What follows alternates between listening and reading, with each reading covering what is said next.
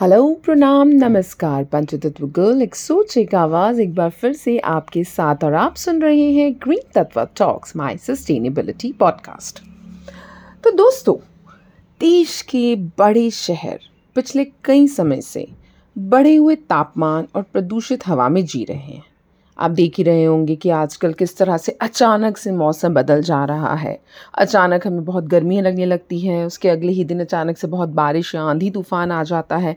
तो ये तापमान में जो बदलाव हो रहे हैं, और ये हाल सिर्फ़ दिल्ली, मुंबई, चेन्नई, बैंगलोर जैसे शहरों का ही नहीं है, बल्कि पूरी दुनिया का है। आज तापमान में तेज़ी से बदलाव का असर सिर्फ़ इंसानों पर ही नहीं पृथ्वी पर रह रहे सभी जीवों के लिए एक बड़ा खतरा बन गया है।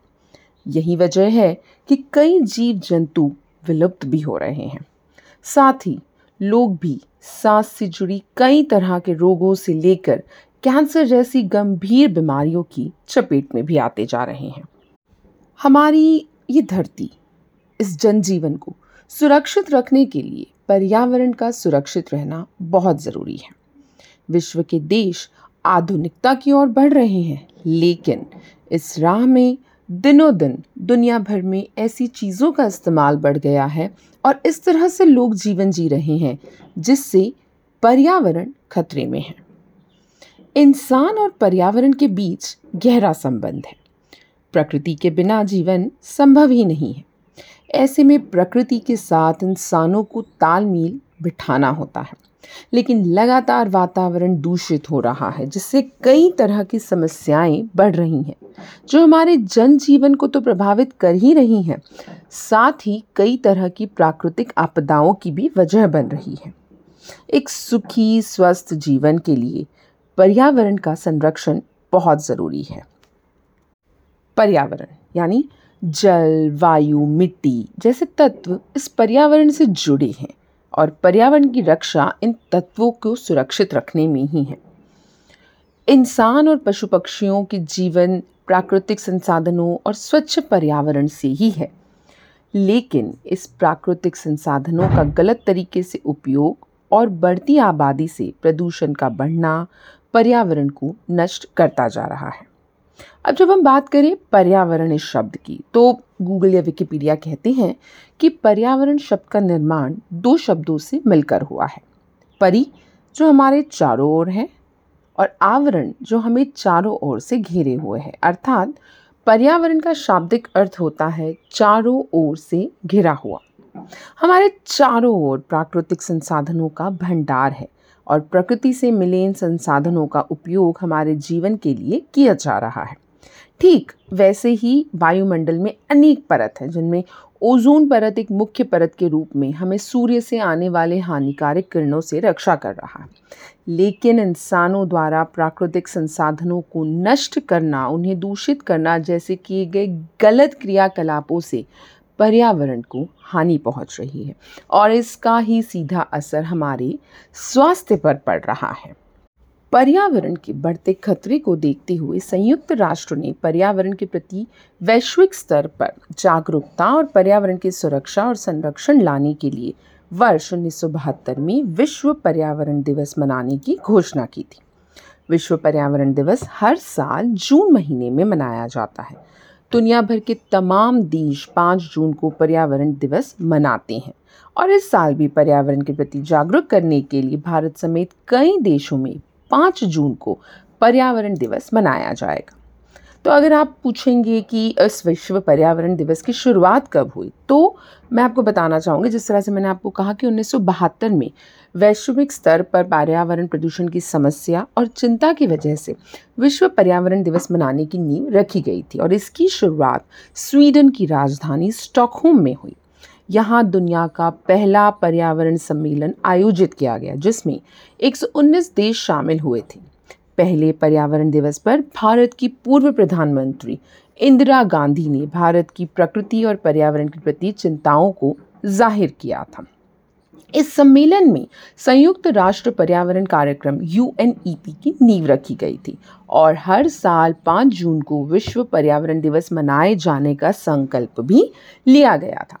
विश्व पर्यावरण दिवस का उद्देश्य दुनिया भर के नागरिकों को पर्यावरण प्रदूषण की चिंताओं से अवगत कराना और प्रकृति और पर्यावरण को लेकर जागरूक करना यह रखा गया था।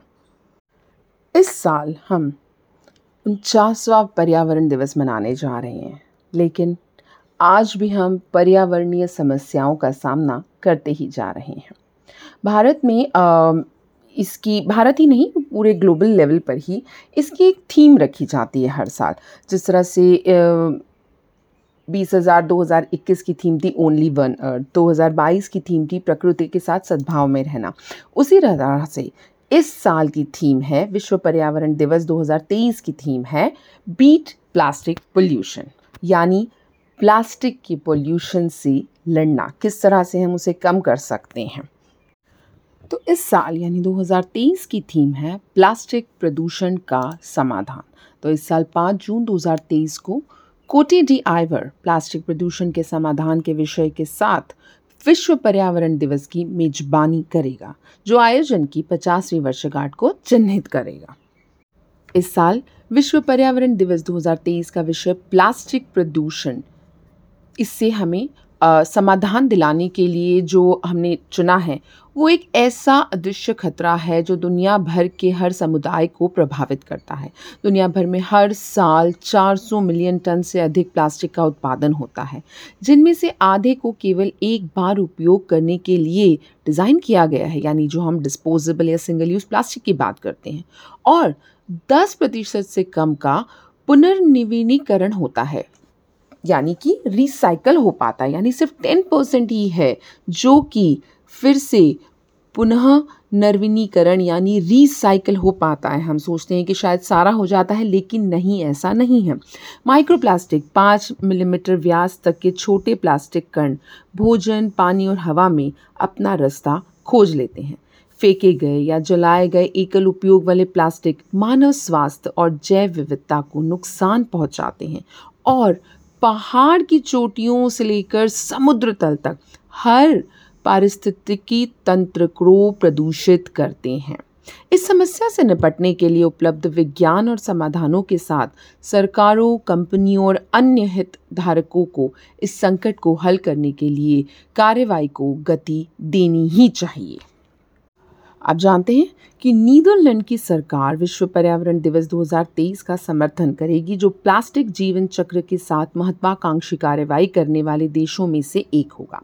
यहाँ new plastic economy global commitment का एक हस्ताक्षर करता है और प्लास्टिक प्रदूषण और समुद्री कूड़े पर ग्लोबल पार्टनरशिप का सदस्य है। नीदरलैंड भी उच्च महत्वाकांक्षा गठबंधन का सह सदस्य है, जो प्लास्टिक प्रदूषण से निपटने के लिए एक मज़बूत और महत्वाकांक्षी अंतर्राष्ट्रीय कानूनी रूप से बाध्यकारी साधन की मांग करता है।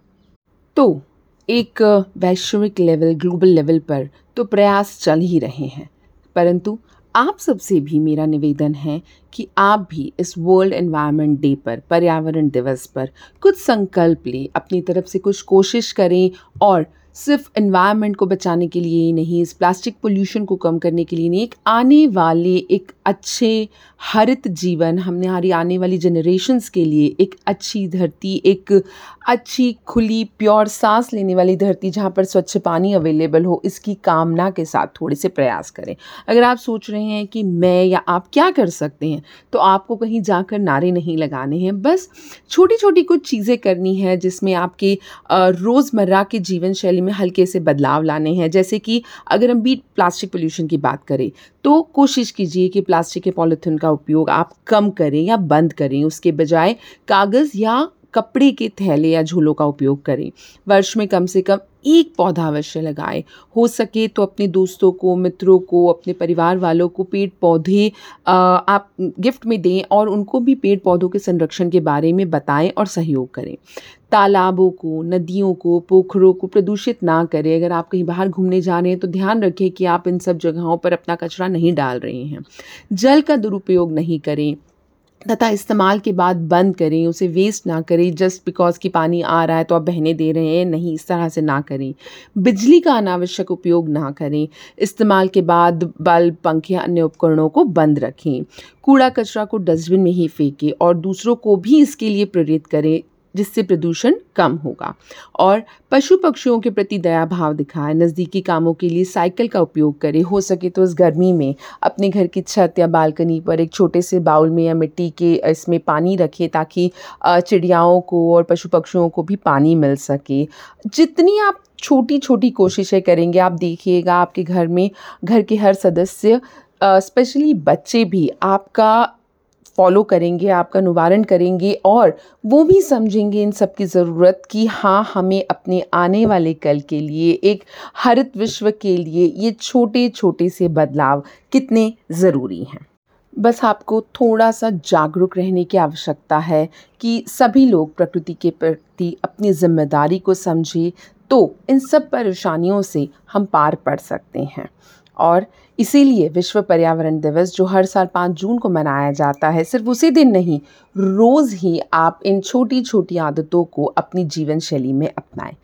हम जानते हैं कि एक रिपोर्ट भी बताती है कि विश्व की आबादी लगातार आठ अरब की ओर बढ़ रही है और हम अपनी वर्तमान जीवन शैली को बनाए रखने के लिए 1.6 पृथ्वी के बराबर का उपयोग कर रहे हैं। तो स्वाभाविक रूप से परिस्थितिक तंत्र हमारी मांगों को पूरा नहीं कर सकता है और परिमाण स्वरूप वह तेज़ी से गिर रहा है। अब पहले से कहीं ज़्यादा हमें यह याद रखने की आवश्यकता है कि हमारे पास सिर्फ़ एक पृथ्वी है और हमारे ग्रह को बचाने के लिए समय तेज़ी से खत्म हो रहा है। यही वजह है कि इस साल विश्व पर्यावरण दिवस पर हम ये प्रण ले कि हम भी अपनी इस पृथ्वी को बचाने के लिए वो एक कदम अवश्य लेंगे ताकि आने वाला कल सुरक्षित, सुंदर और हरित हो। तो आज के लिए इतना ही। पंचतत्व गर्ल फिर से लौट कर आएगी आपके साथ कुछ और इसी तरह के पर्यावरण से जुड़े हुए और सस्टेनेबिलिटी से रिलेटेड टॉपिक्स के ऊपर डिस्कस करने के लिए। तब तक हँसते रहिए, मुस्कुराते रहिए प्लास्टिक का कम से कम इस्तेमाल कीजिए और पेड़ लगाने की कोशिश कीजिए। धन्यवाद। थैंक यू नमस्कार। बाय